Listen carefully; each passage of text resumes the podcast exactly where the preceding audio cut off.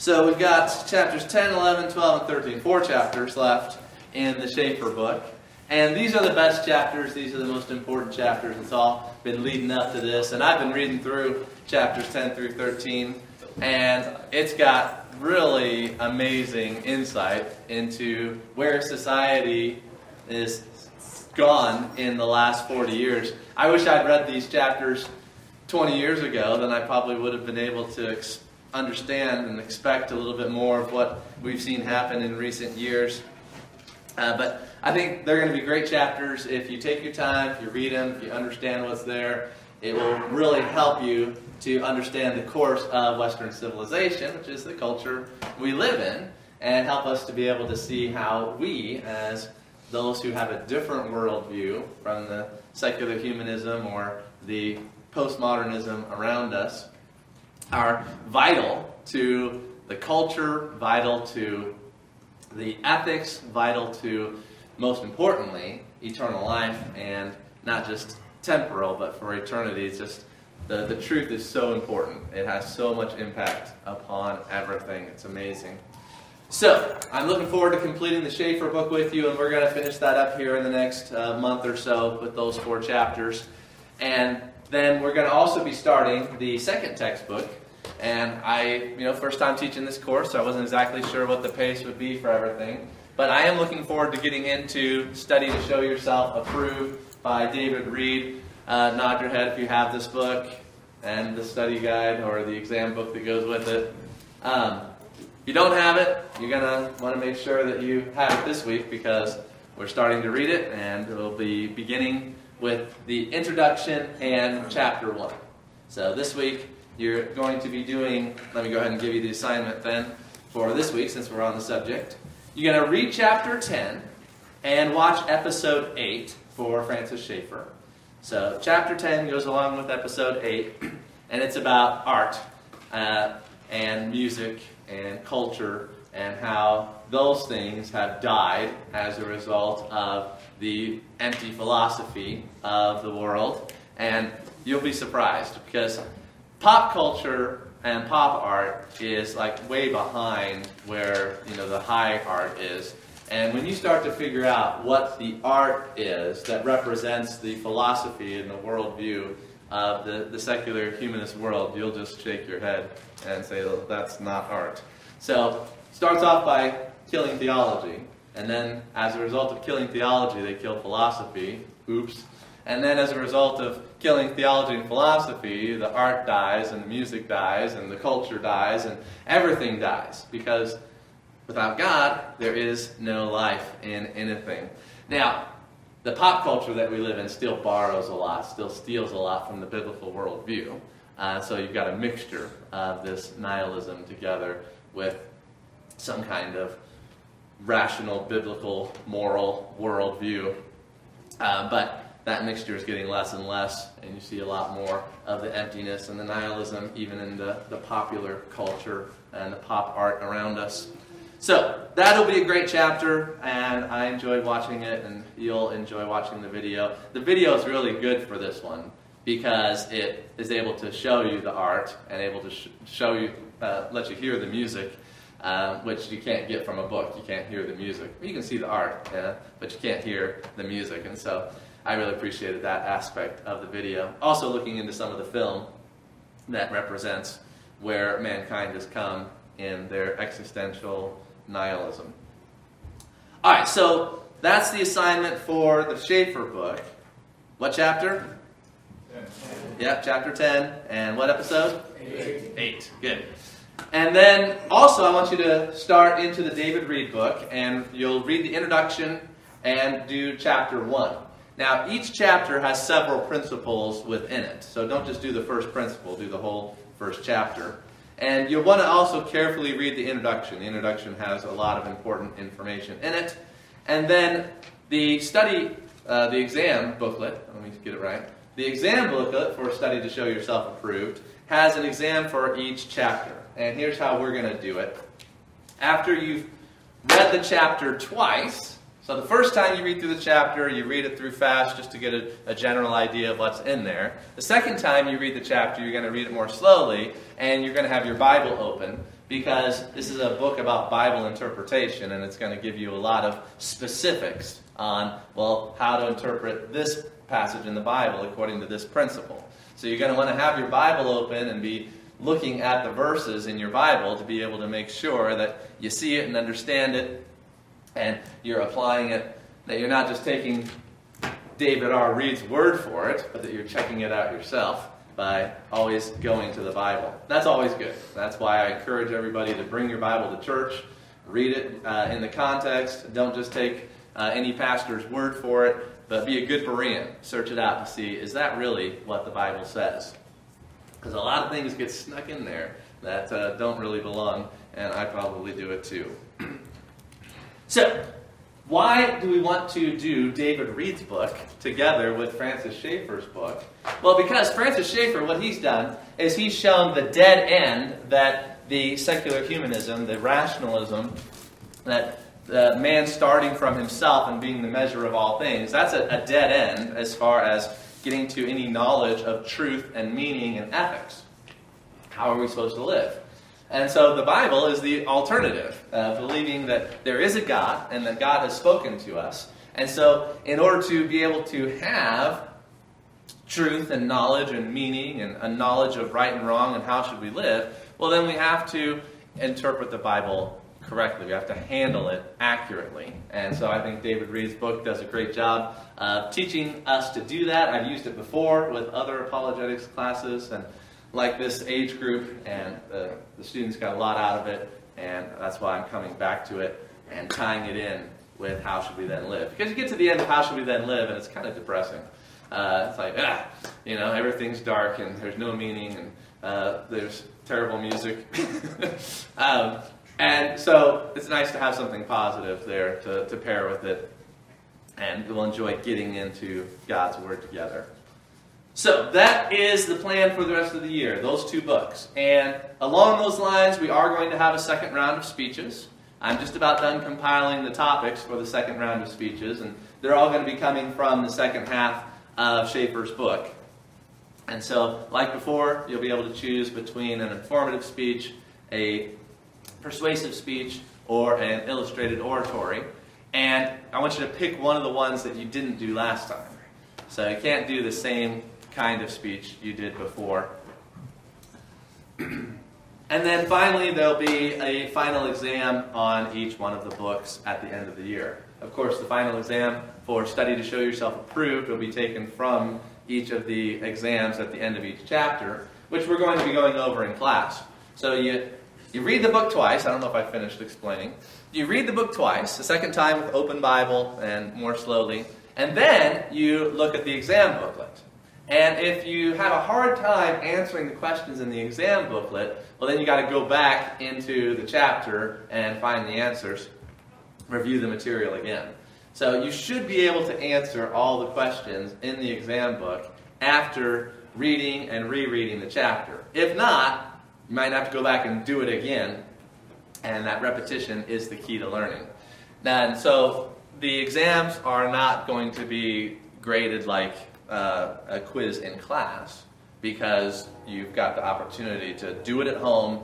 But I don't want you to, to look in the book and find the answers. Uh, it's not an open book exam. It's a closed book exam, but then whatever you have a hard time answering, then you go back and look at the book to learn it. The key is learning. That's, that's what we want. And then we'll get together in class uh, next week and we'll get into small groups and say, well, this is my answer for number one, and, then we'll make sure that we're all on the same page. All right, so any questions about David Reed's book and the assignment for the upcoming week? Yeah? So for his book this week is reading twice and doing the exam. Yeah, that's going to be for every chapter. We're going to do one chapter at a time until we get through the 17 chapters, and that's we should have time for that. Uh, no, just 12, 12 chapters. So we one chapter a week. We'll be done in three months. That'll be great. All right, so that is our roadmap for the rest of the year here. Now, I want to do a little bit of review since this is the first class back from our first semester. We covered a lot in the first semester. And he didn't have any new assignments for us to talk about, so it's good for us just to take a review of the previous semester. And I want to start off with a thought or two, and then we'll get into a game, a review game. So, there's a key verse that I wrote down. I don't know if I shared it with you last time. It's where in the Gospel of Luke, Jesus says, What is exalted among men is an abomination in the sight of God. What is exalted among men is an abomination in the sight of God. Isn't that an interesting statement by the Lord Jesus Christ? Now, I used to be pretty impressed with the philosophers that we've been talking about here in this class. You start to talk about Kierkegaard and Hume and Rousseau and all of these guys, they, they seem pretty impressive upon a first glance. And the world holds these men in high regard. That's what I think about when I think about Luke 16 15. What is exalted among men is an abomination in the sight of God. The worldly philosophers that we're dealing with in this class, they are very, very intelligent they write very well, and they're writing on the most important subjects, the most deep and the most profound subjects that the human mind is capable of grappling with. And so, on the surface level, they look pretty impressive.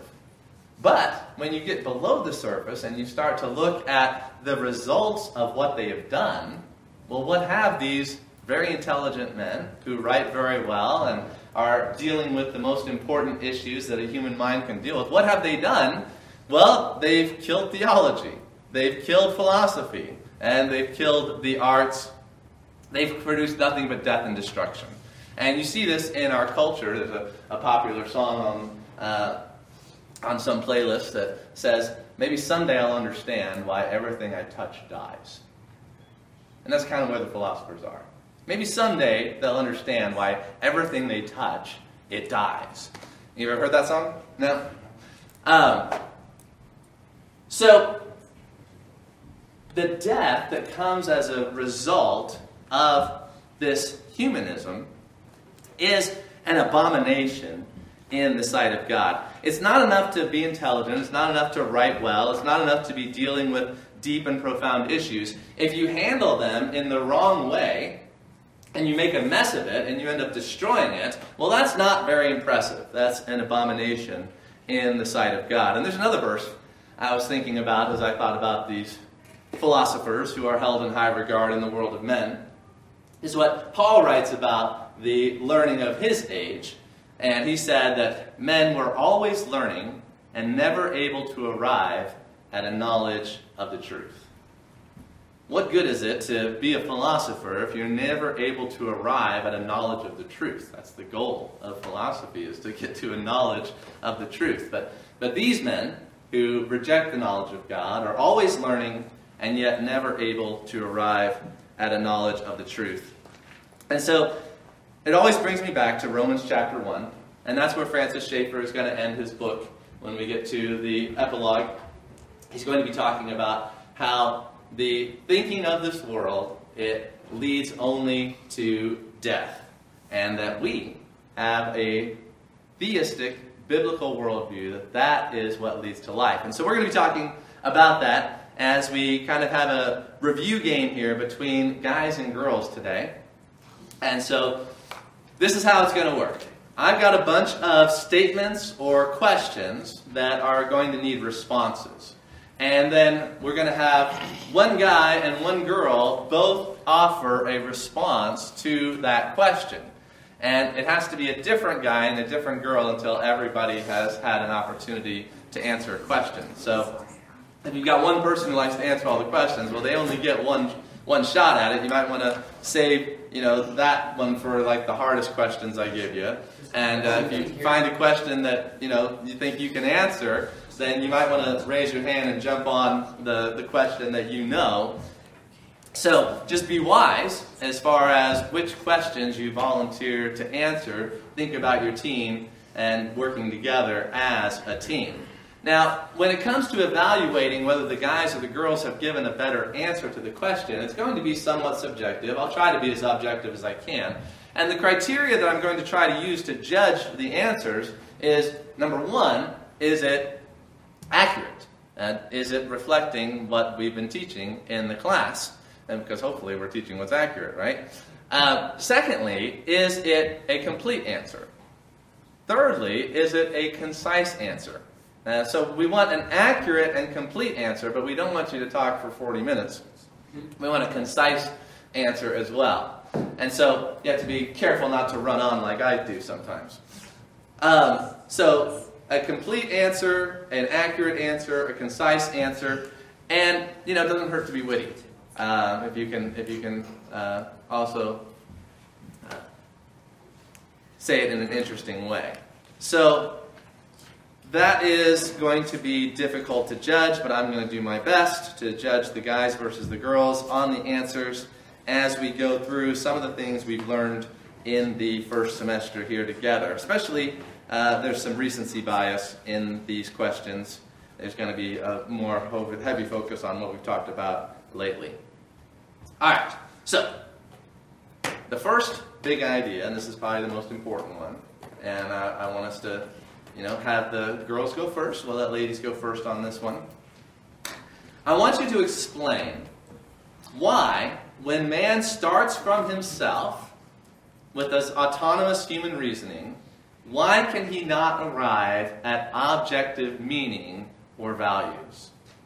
Why, when man starts with himself, with autonomous human reasoning, is he not able to arrive at objective meaning for life or values, ethics, how we're supposed to live our life?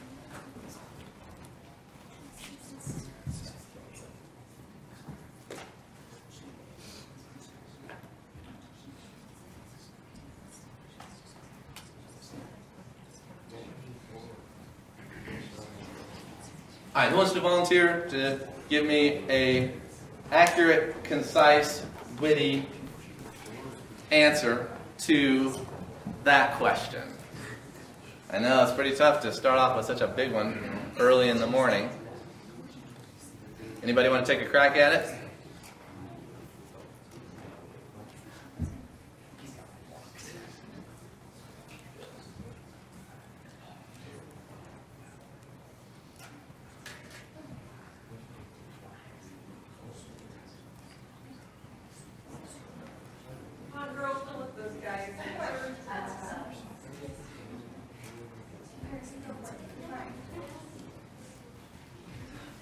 brought a timer with me. Yeah, that's being used for video. All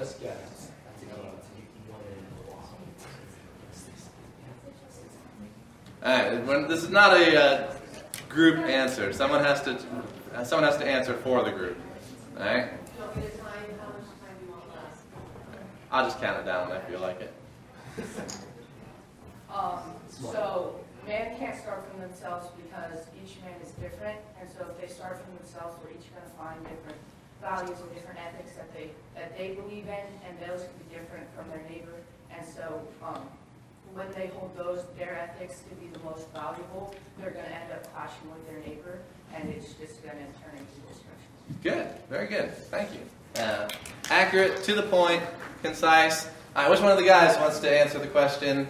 Why, when man starts from himself with his own reasoning, is he not able to get objective meaning in life and values to live by?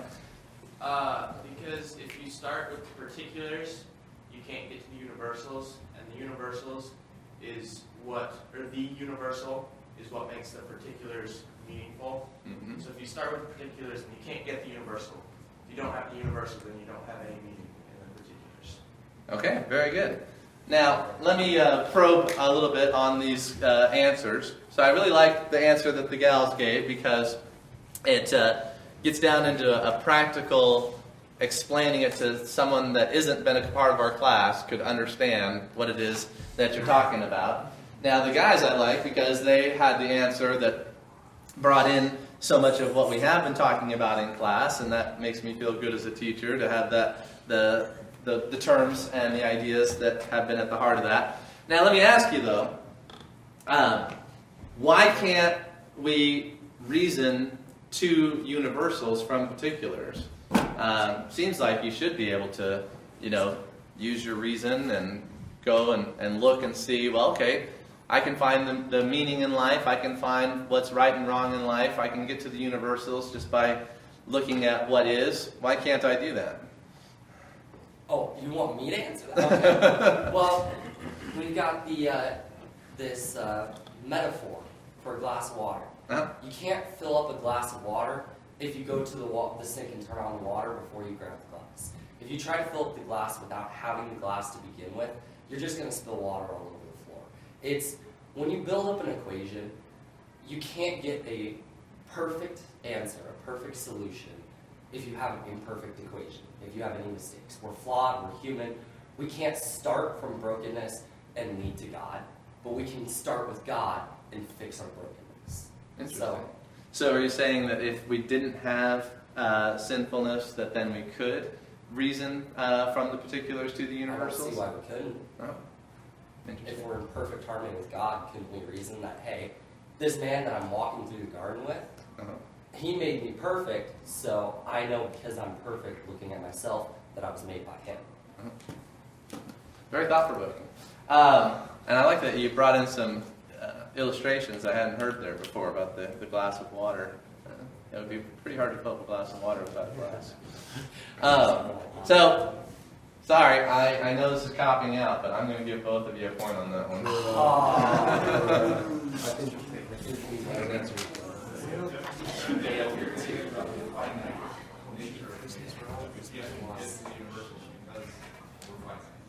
Yes, and uh, how can how is it that finite people can't get to the universals because the universals are infinite? Interesting. Yes. Good. I think there's a, a lot of good ways to come at some of these questions, but hopefully we'll get uh, some questions here where I can do a better job of uh, determining a winner. All right. So next one, I want you to defend the statement: secular humanism is a religion. Defend the statement secular humanism is a religion. I'll give you 30 seconds or so to think about that and, uh, and then to have a volunteer from the guys to answer first this time.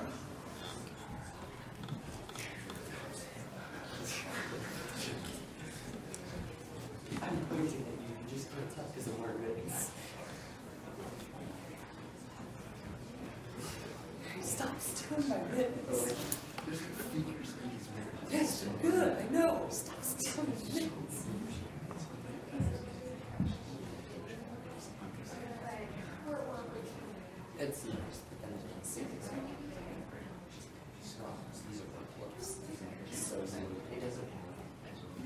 All right, do I have a volunteer from the guys? Um, so, with a religion, you have to have something that you want to worship. And secular humanism worships ourselves. Um, as humans, we go where we put ourselves up. And um, a lot of religions, they like conflict with each other um, and are against each other. Let me rephrase that. Um, a lot of religions' beliefs don't really fall in line with other religious beliefs that might be different. Um, and secular humanism is very different to all other religions. Okay, uh, thank you. And girls, who, who's the volunteer to defend the statement that secular humanism is a religion? Uh, yeah, secular humanism is a religion because the definition of religion is, is um, ideas held by a large group of people concerning God and or entities. And um, secular humanism does have ideas about God. They just believe that there is no God, which therefore is religion. Okay, uh, very good. We'll get back to that subject in a later question. Um, is not believing in God a belief, or is it a lack of belief? But I'm, I'm glad that uh, you had a good insight there. Todd, the first part of your answer over here was more to the point. Um, the fact that you know secular humanism has different views from other things. Uh, if, if you could have made that a little bit more clear, I think it could communicate well to someone that was trying to understand this. Remember, most people are growing up in a world that tells them that secularism is not a religion. And so, to be able to defend that statement, you got to be able to say it in a clear way. And so, I think that the girls were a little bit more concise and uh, clear on that point. But both good answers. Difficult to pick. All right, the next, next question.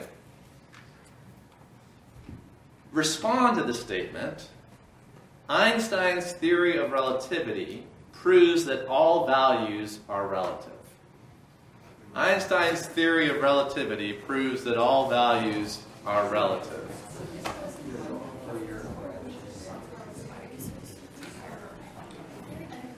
That makes a question. Yeah. Can Blake still answer since he kind of answered? Like, Yeah. I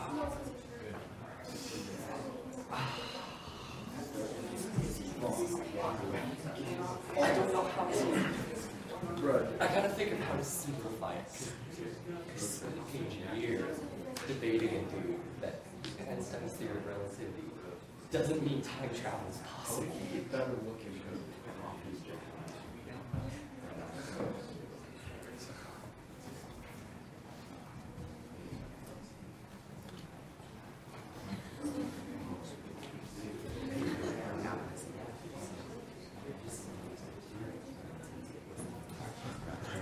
All right, do I have a girl who will volunteer to respond to the statement that Einstein's theory of relativity proves that all values are relative?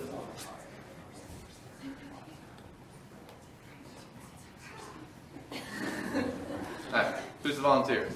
I guess I am. Okay.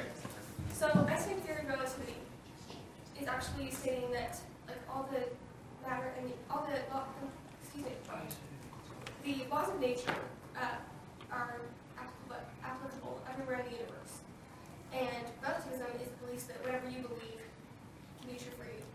So objective truth everywhere versus truth about yourself. Relativism is not the theory of relativity. They're complete opposites. Okay, good. Uh, guys, uh, who's my volunteer to respond to the statement Einstein's theory of relativity proves that all values are relative? Blake? I guess I'll take this one. Uh, so, simply putting it, Einstein's theory of relativity was that a object, like when you're moving, right, where your position is in life, whether you're sitting on a pier or on a train, something happening seems different or happens at a different time to your perception. Like you perceive it happening at a different time. So just because you perceive a truth happening differently because of where you're at in life doesn't mean that truth doesn't happen. He is stating that just merely the way that something happens is going to be different perception to each people. And to put that on a thought process and truths and God is throwing away everything that he said. Because if he would have said that truth is relative and it is based on a person's perceptive, then that statement he said would automatically be wrong. It would contradict itself. He knew that it wasn't that, he was smarter than that. He was simply stating that the way you look at something can be different from if you're moving 100 mile an hour or walking. That same thing is true for us. If we're walking with God, something's going to look different to someone who's running down the wrong road. Good. So I like how the guy's response, he helped explain what the theory of relativity is. It has to do with time and how we experience time relative to the motion of the universe. Um, and that's a fascinating the area of study is the time, something that we still don't know what time is. We don't know why time goes in one direction, doesn't go back in another direction. Uh, everything else in the universe can go more than one direction, but time only moves in one direction according to our observation of it at least. And so, anyway, I, I did like that he pointed out what the theory of relativity was, but I am going to give the point to the girls uh, because I think it was more concise and gave less wiggle room for the unbeliever. Because the, in your explanation, Blake, I could have thought, well, if I can perceive time differently, why can't I perceive ethics differently? And you did answer it, but in a way that still left a little bit of confusion in uh, the mind of the unbeliever. So, great answers both. Um, and I'm impressed that you guys are on this because I'm not asking easy questions. um, as a follow up question, this is not for points. Uh, what is Heisenberg's uncertainty principle? Anybody know what Heisenberg's uncertainty principle is? Can I redo my answer now that I've gotten the, been given the information? Uh, no. Nobody knows what Heisenberg's uncertainty principle is? Can't know anything? I don't know. Well, again, it has to do with physics. So, in, in physics, there's this idea that subatomic particles, we don't actually know where they are, that they have a, a field of possibilities, and that when you observe them, then it appears in a certain place, but only when you observe it is it there, and that otherwise it exists in like this quantum flux where it could be any number of things uh, in the sphere of possibilities. And so it's, it's a rather fascinating concept, and it does appear to be true that when you get down to the quantum level, physics are a little bit weird. And uh, the, the more you get down there, the, the weirder it gets. And so people have tried to use some of those things in physics to try to defend relativism and say, well, if we, you know, we can't be certain about the location of a subatomic particle until it's observed, well, then maybe that means there's, we can't be certain about moral truth and that it all depends upon our observation of it or something like that. I have a simple quote to explain that exact problem that you have. Okay, go ahead. They muddy the waters to make them look deeper. Yeah, that's good. As simple as it is. They try to make it look like they can't prove something because they know that if they could, it would disprove everything that they've been trying to make. Yes, muddy the waters to make it appear deeper. That's a good quote. I'll have to remember that one. All right, next one for points. Um, explain to me the three basic laws of thought. What are the three basic laws of thought? Guys, I'm not going to answer anymore.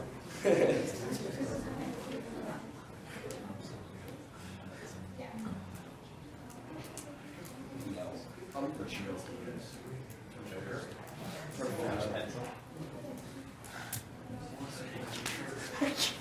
Not with this pen. It's a purple pen. Give it back.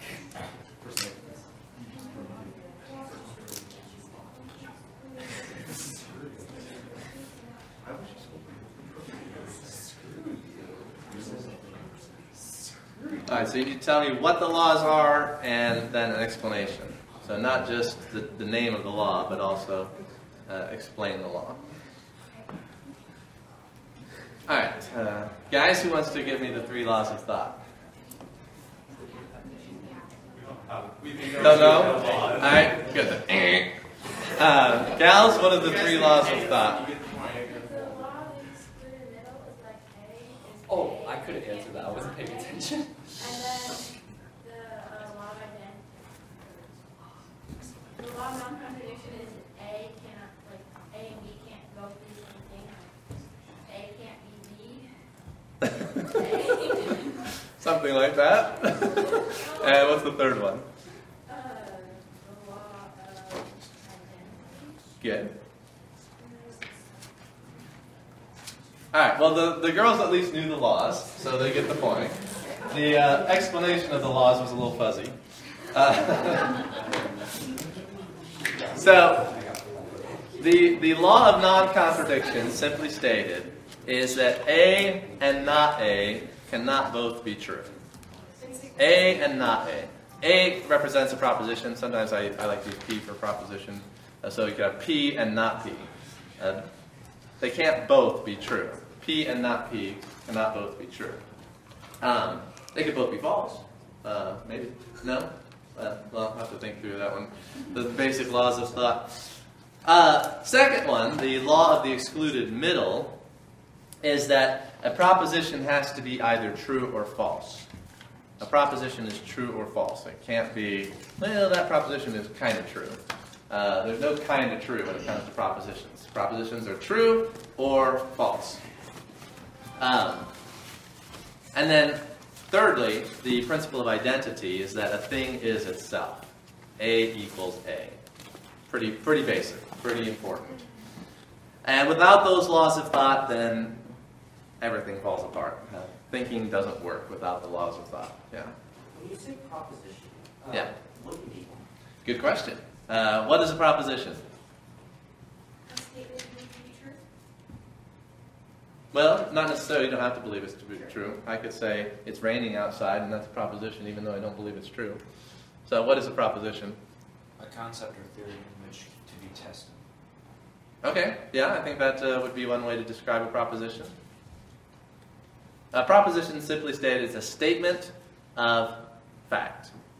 Uh, either it's a true statement of fact or it's a false statement of fact, but a proposition is just a statement of fact. So it's not a true claim, it's just a statement. Uh, a proposition is a statement, yeah, a statement about fact, about reality, yeah. So a question is not a proposition. Do you like peanut butter? Is not a proposition. Whereas Cindy likes peanut butter is a proposition. Uh, it's a statement of fact. So, uh, propositional truth is believing that uh, truth can be stated in propositions. Some people don't believe in propositional truth. They don't think that we are able to uh, make true statements or make statements about truth or understand truth. All right, next one. Respond to the statement there's no such thing as free will. We are determined by biology and environment. There's no such thing as free will. We are determined by biology and environment. And I think we're started with the gals. So we're back to the girls first.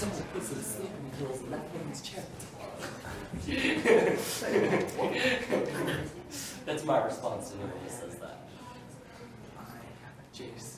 My response to yeah, it's, is, uh, we're just checking my nose, like, right? We don't have free will. Someone some sleeping pills and not getting the gym. Tell him. Hey, He gets the reference. Well, Inside joke. inside jokes over at that. You know what?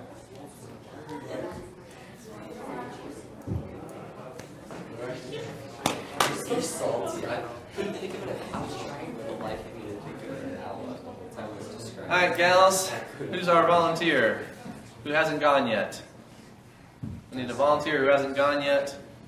No such thing as free will. We are determined by biology and environment. How would you respond to that?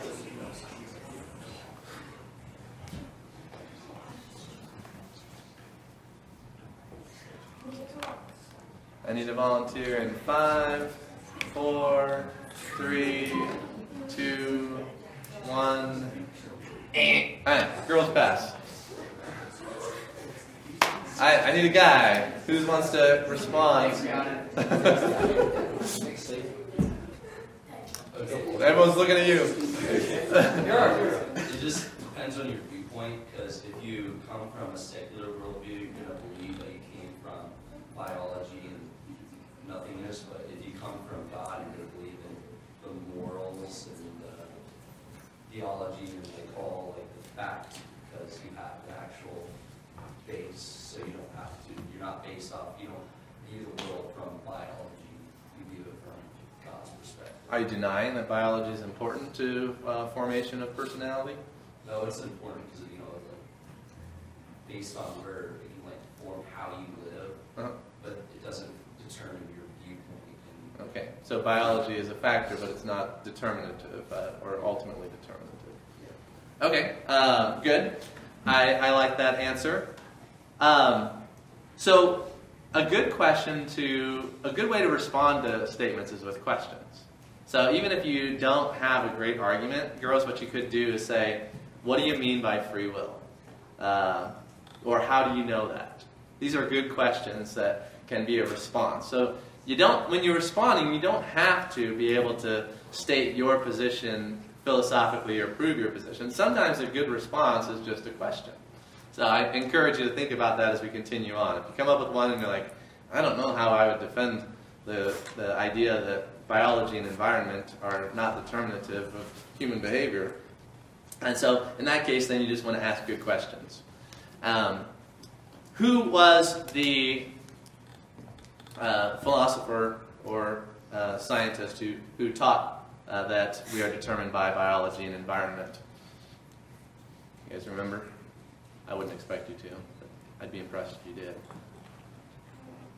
Haeckel. Uh, yeah. There's going to be a review game next week, isn't? Uh, we're going to be able to do a review game next week on some of the philosophers that we've been studying. So some of this will sink in. You're getting your first introduction to some of these guys, and I think it's it's useful to be able to know some of the philosophers who are tied to some of these ideas. uh, If you're going to be getting into these types of discussions, It can make you look very intelligent if you can say, well, Hegel thought that, uh, you know, and that type of thing. And also, if somebody references these philosophers, you know what they're talking about. All right, next one. You guys start with this one. Uh, philosophical naturalism is scientific. Theism is not. Philosophical naturalism is scientific. Theism is not. So take 30 seconds to figure out who's going to be responding to that statement. Can you say the science word again? Philosophical naturalism is scientific. The- Theism is not.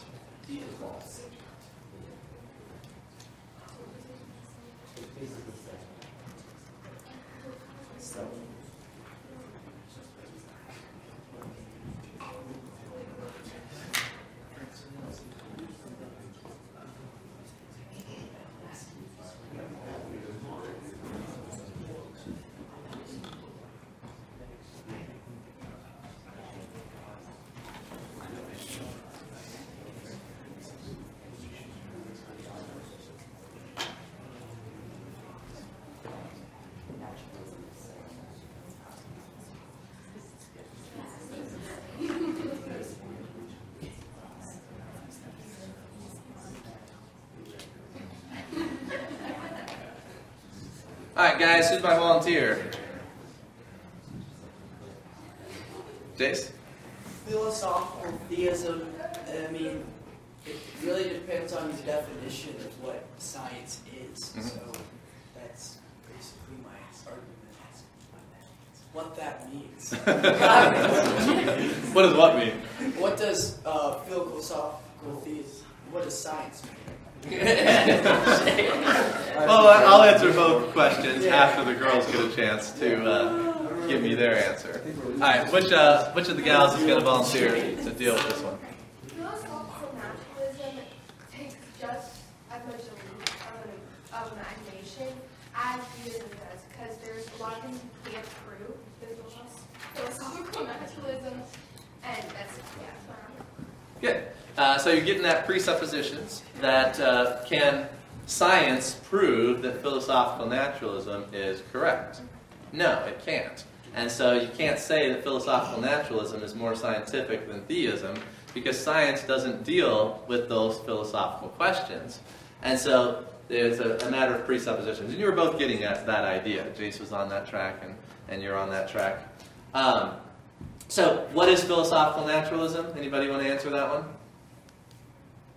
Yeah. Believes that like all there is in the universe is matter and energy Yeah. responding to each other? Yeah, so the philosophical naturalist, he views reality that the only thing that's real is the space and energy in the universe. And that uh, there's no such thing as a spirit or a god or an angel or anything that would be a part of a supernatural world. They're a naturalist. Nothing supernatural, only the natural. Um, and so some people think that philosophical naturalism is more scientific because it only deals with science. Uh, but that's just a limiting of a worldview. It's called scientism. And scientism is not the same thing as science. And theists do great science, and so you can't say that theism is not scientific, uh, any more so than philosophical naturalism. All right, so, Miguel's a good point. This is tough. I don't know. I didn't Jace think- answering like a stoner was spot on. I would have listened to that Hey, for I was hours. trying to get Yeah. If you would have talked to me like that, I'd listen for hours. I don't care what you're So the gals are going first on the next one. And like I said, it is subjective. Uh, some of you the minus would, would think that the other answer might be more compelling, but I gotta make a, I gotta make a choice. All right, next one. The problem is society. People are good, and we can find that goodness if we got back to our tribal roots, like the noble savage. The problem is society. People are good. We could find our goodness if we went back to the noble savage.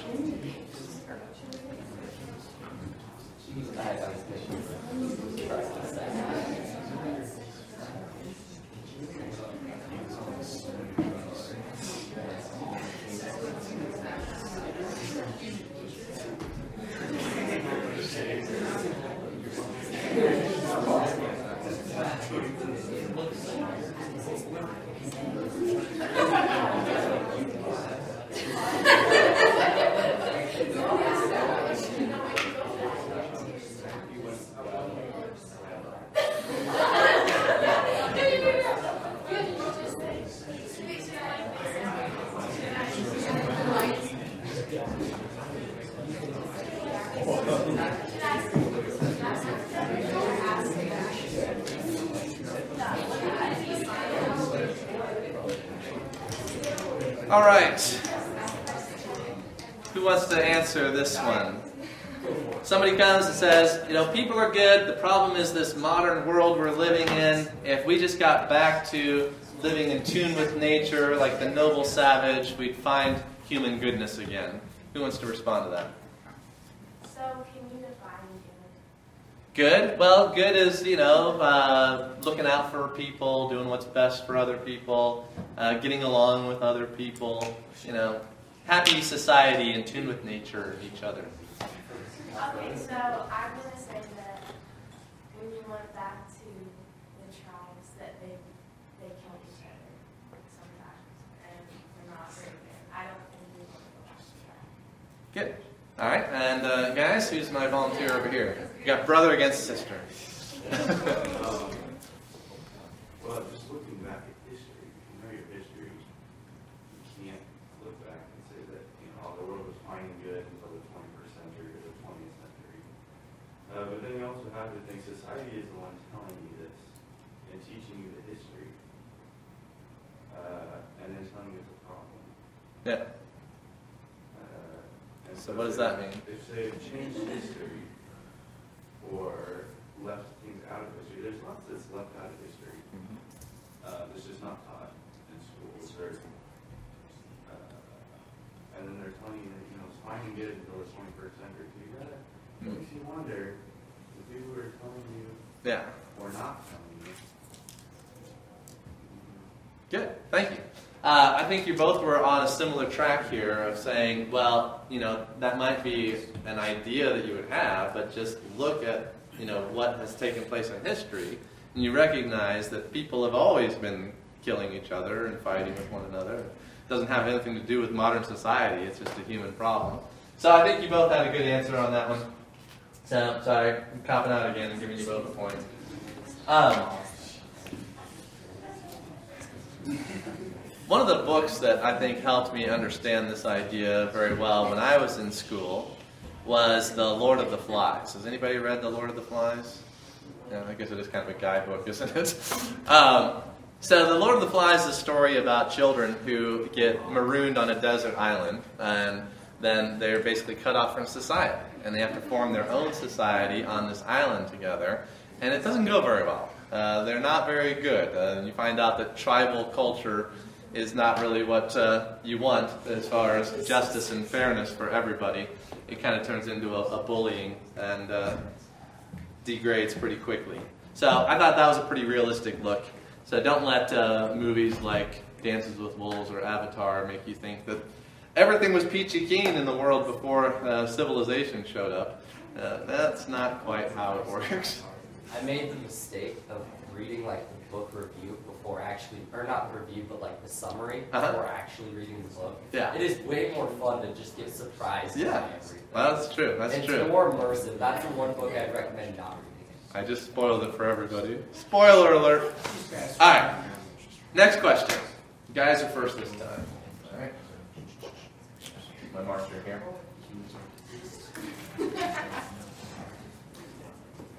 David Hume said, Reason is and ought only to be the slave of the passions.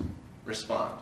Reason is and ought only to be the slave of the passions. Reason is and ought only to be the slave of the passions.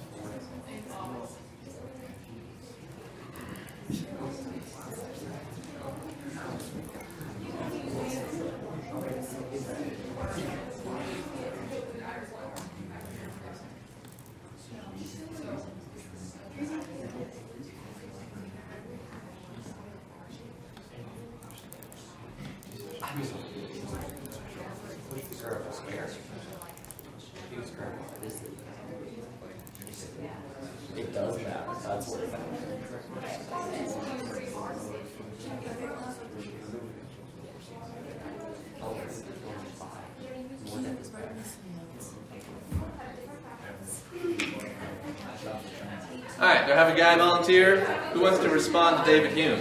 Yes. Okay. Quiet down, girls. Um, everybody has their own different passions. So if everybody, you know, just reasoned off of their own passions, then we would have a lot of different contrary reasons. So. And what's that going to result in? Chaos. Good, good. Uh, I think you're concise, very clear. Uh, girls, who wants to respond to David Hume? Hume says, Reason is, and ought only to be, the slave of the passions. Someone who hasn't responded yet? Okay, so Yep. everyone has like different passions, and if, if you only uh, go for like what you're going for, like, um, then you're never gonna like expand your horizons or something. I'm Uh-huh. sorry. Uh-huh. No, that's great. Uh, concise, to the point. Um, I don't think you added a lot to what the guy said, and since they went first, I'm going to give them the point. Um, but, but still a good answer. Now, I've always thought just the opposite that uh, the, the reason should be in charge of the passions, and that that's why God has given us reason, is to control our passions. Uh, interesting to hear someone say that the opposite is what's supposed to be true. Yeah. Um, also, I think it's it's hard to do that. It's hard to think that way because your passions change like from day to day, week to week. Right, yeah. So, like today, you may be this passion, and so you're whatever is that, but then tomorrow is something completely different. Yeah. And so not even you could conflicting with other people in the world, but you confl- conflicting with yourself. Exactly. Yeah, because our passions change so much. That's great. Uh, yeah. Can you restate the quote? Because Yeah. I did not get that interpretation. Reason is, and ought only to be, the slave of the Oh, passion. I thought it said ought not to only be. Yeah. That's why I was. There's the key. Yeah. Okay. To touch on uh, Levi's statement with the uh, our reasons change from day to day, as it referenced in Francis Schaeffer's uh, video, one day you may be feeling, oh yeah, my my emotions are telling me that I'm gonna get out of my car and help this grandma across the street. and my emotions the next day are not. Yeah, so that's why we want to be ruled by reason. And we want other people to be ruled by reason. So they don't run us over with their car because they're having a bad day. yeah. All right. Next one. Back to the gals being first here.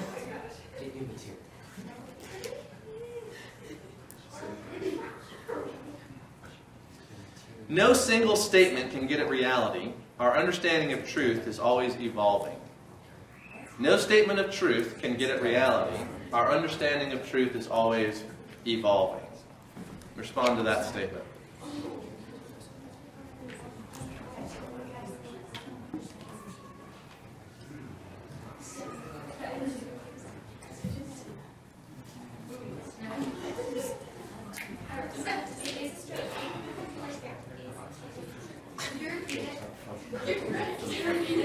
No single statement can get at reality. Our understanding of truth is always evolving.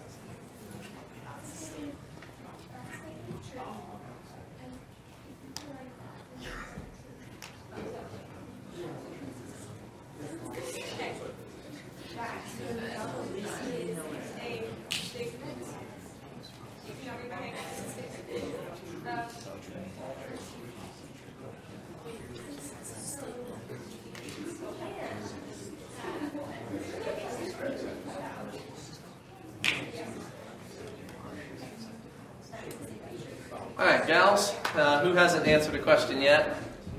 All right. Basically, that statement equals the contradiction of itself, because it's believe in that. So basically, if you can believe that, then you can believe how true it's not.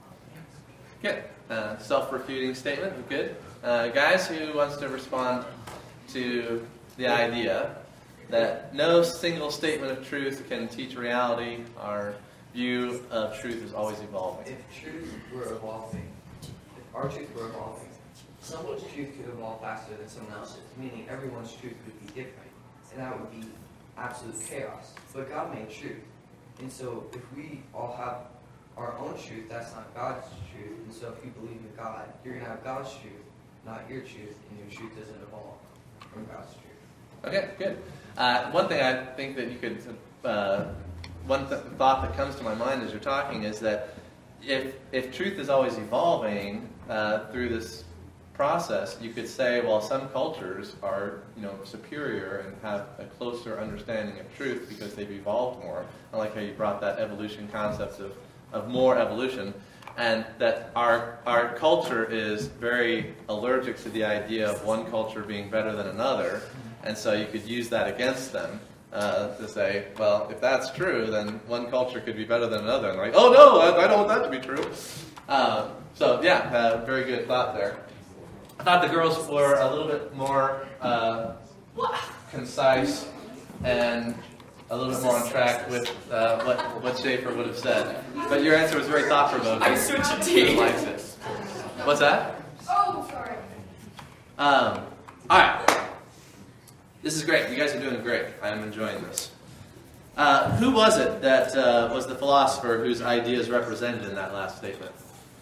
Who was the philosopher whose idea is represented by saying, no single statement gets at reality, but our understanding of truth is always evolving? You guys remember? If you can guess it, I'll give you a point. Yeah? Nope. I mean, he was influenced. He, the, this guy influenced Marx. So you're not way off. Hegel. Uh, Hegel's dialectic. You guys remember the Hegelian dialectic? The Hegelian dialectic says that you've got one statement of truth, the thesis, challenged by the antithesis, and that those fight it out, like the survival of the fittest, to form a, a new synthesis. That synthesis becomes the new thesis, which then is challenged by its antithesis, and that whole struggle of ideas. It's kind of the evolution of ideas, survival of the fittest type of idea. That's Hegel. All right, uh, next one. The Bible has a lot of mistakes in it, but you can still have an amazing religious experience by reading it. Respond to that statement. The Bible has a lot of mistakes in it, but you can still have an amazing religious experience by reading it. It has mistakes, not like. It doesn't have contradictions. It has mistakes, contradict itself.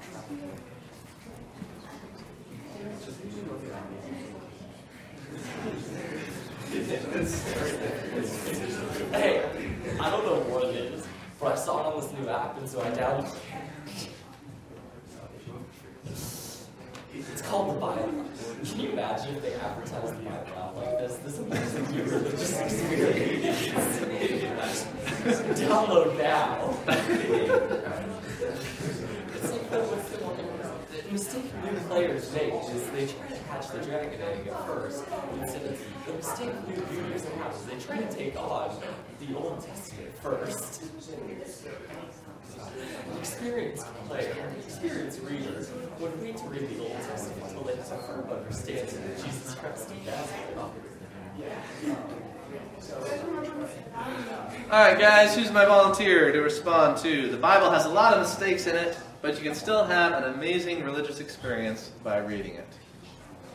Yeah. Can I get an example of some of the mistakes? Oh, you know, uh, the, the Bible's an ancient book, and so some of the morals that you find in the Bible are a little outdated. They're part of its time. And some of the historical things in the Bible probably didn't actually happen, but, you know, still a lot of good stuff. Can I, can I, can I actually get a mistake in the Bible? Oh, um, okay. Um, well, uh, you know, like in the Gospels, you've got different accounts. Like the Gospel of John, it's got Jesus cleansing the temple at the beginning of his ministry, but in the other Gospels, it's at the end of his ministry. And that would be such an important event in the life of Christ that would have had so much hostility that it's kind of like saying, you know, that we stormed the beach of Normandy at the beginning of the war and at the end of the war. It's just not very likely that both of those are true. A compelling train of thought.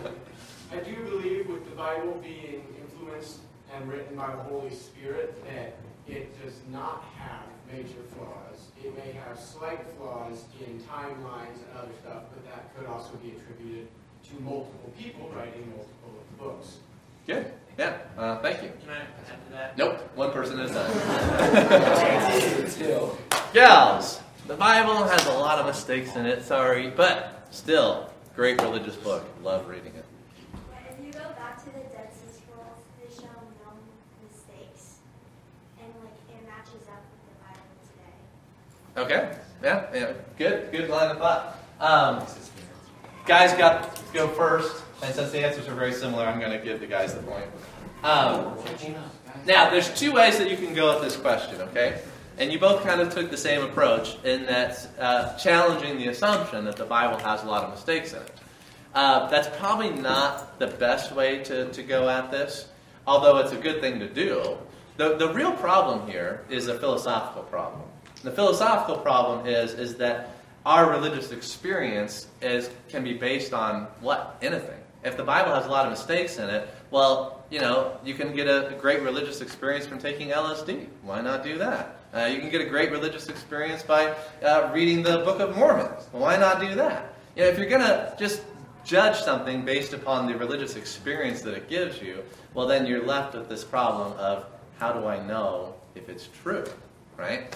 And so you want to attack the idea itself that a religious experience can have meaning apart from objective truth, objective reality, right? Um, who was the theologian who popularized or pioneered this idea that even if the Bible is not historically accurate or has lots of things that are not relevant to the modern world, that it's still very important as a religious book. Who was that? Anybody know from the from the chapter? Did he write a book like uh, I don't remember his name, but he wrote a book like Finding Historical Jesus or something? Yeah, you're on the right track. Uh, that was Schweitzer, Albert Schweitzer, and he did believe that the Bible had these historical mistakes in it. Um, and so I, I was attributing this quote more to Karl Barth and neo orthodoxy. The, the traditional liberals, they thought that they could demythologize the Bible and find the historical Jesus, and that then they'd have you know a good Christian religion based upon this rational approach to the Bible. Karl Barth said, no, no, no. Uh, the, the, the, uh, the goal here is not to get back to the historical Jesus that's this you know, modern conception, uh, demythologizing the Bible. You take the Bible as it is, and you allow the, the mythological person in the Bible to give you this religious experience. So Barth went a little bit further. Uh, he was the next development of this rational approach to the Bible where he kind of took the, the, the, philosophy of existentialism. The existentialist said, well, we've given up on the idea of finding truth, so we can just make up truth whatever we want.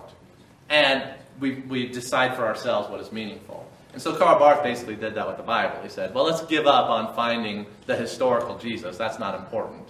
Instead, we just get a religious experience uh, by reading the Bible. Um, and so there is a difference between the Schweitzer type of approach and the Barth type of approach. Hopefully, that's helpful. It's something I'm still figuring out too. Um, all right, we got a little bit of time left. Let's see if we can do a couple more. Uh, the gals go next.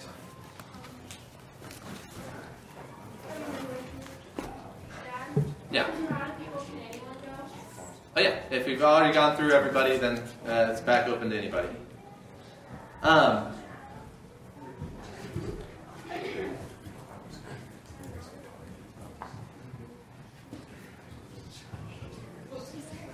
All right, let's get back to the one we started off with earlier that I said we were going to do.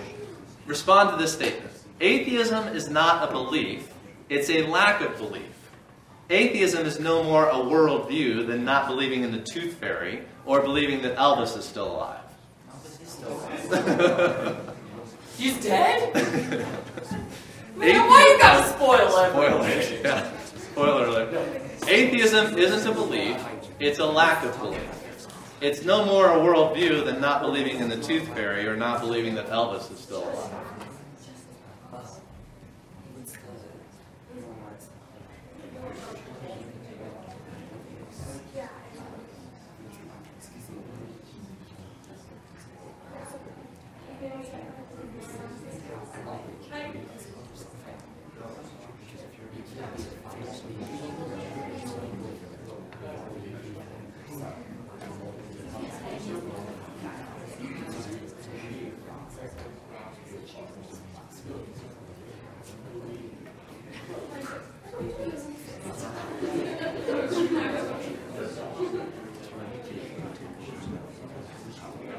All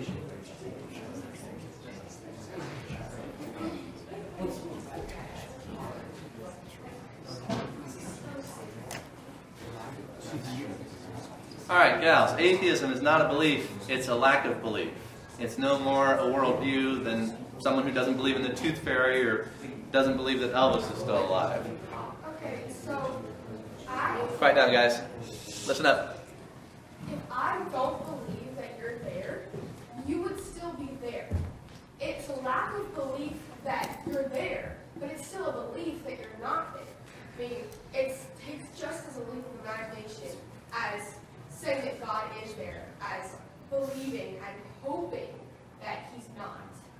Okay, very good. Uh, guys, who wants to respond to the assertion that atheism isn't a belief, it's a lack of belief. It's just like not believing in the tooth fairy. And we don't say, you know, you're, you're an anti-tooth fairyist, and that's not a, a worldview.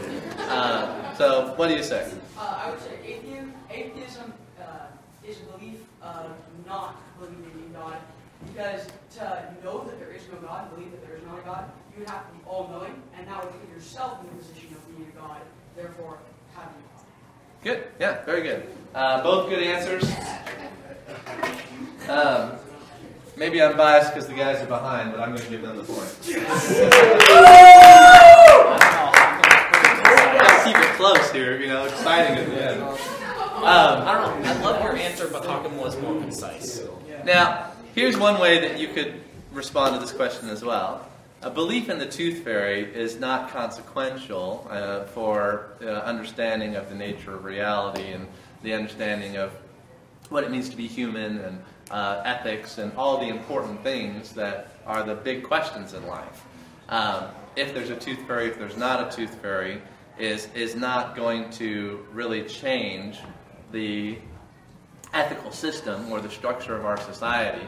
Whereas whether or not God exists, uh, God is the most important concept that could be conceived of. And so it has great consequences, and therefore the lack of belief in God is a belief system because of the foundational nature of that particular truth. It doesn't really matter whether, Elvis is still alive, it does matter whether or not God exists, and it has a huge impact on how we view humanity and life.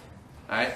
So that's another way of going at it. It's attacking the comparison. This is uh, not a proper comparison between God existing and Elvis being alive. Um, all right, let's do one more here. Uh, we got just a few minutes left. The meaning of my life is whatever I choose to make meaningful to me. The meaning for my life is whatever I choose to make meaningful to me. Wesley, it's. Uh, let's see, who went first last time? The girls did. So guys, go first this time.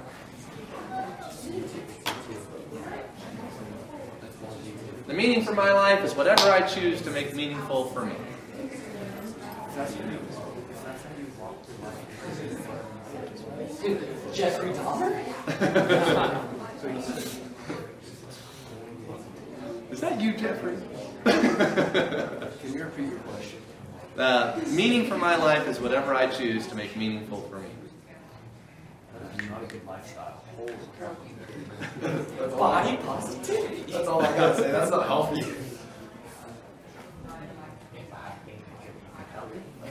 I agree with the statement. Five cookies a day. I do agree with the statement. lunch. No, uh, I don't agree with the choice that follows it, but I agree with the statement. yeah, there's a su- subjective truth there, right? So if I believe that it's meaningful and it's healthy to eat five cookies after breakfast, lunch, and dinner, then it's all for me to go cookies for breakfast, lunch, and dinner. There you go. You're the captain of your fate, the master of your So- universe. Even though to everyone else it's not healthy, and it's actually unhealthy, and it's going to cause. Don't believe that. That's just the man trying to That's just down. that's just the people talking. No, this, I myself. Yes. Rise up. I'm right. I don't care about science and all these smart people telling me, oh, this is unhealthy. I'm just Why are you pointing at me when you're saying that? I'm kind of concerned. All right. Do we have a volunteer? Did you want to? Uh, no. Who, who wants to answer this one? Wesley, you. Oh, just What's up? You're going for it. All right. I'm sending it with my cookies analogy. Yep. All right. Your cookies now. Oh, it's mine. Ha! Levi's cookie analogy. Your appropriated cookie All right, analogy. so- Go ahead. Now, if you got cookies and you think that cookies are going to make you a bodybuilder, that is your belief stating that you think that cookies have that power. But it That certainly is has the power to build particular- fat. That is using Fat is part of the body. So bodybuilding.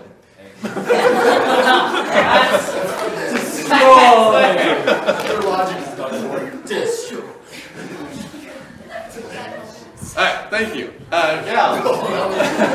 That was quickly ended. Meaning for my life is what I choose to make meaningful for me. Meaning, like purpose, outside yourself, and what's meaningful changes, and your purpose doesn't.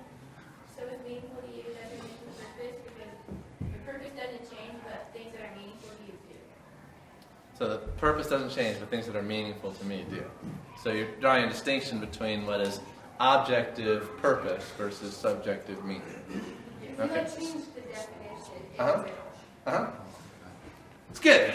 Uh, both good answers. Um, Give it to the girls. I think they earned it. we're out of time. I'll go down with The gals win today. Very close. Very close. I will send out your assignment via email. Have a good week. Thank you for coming. Question. Yes.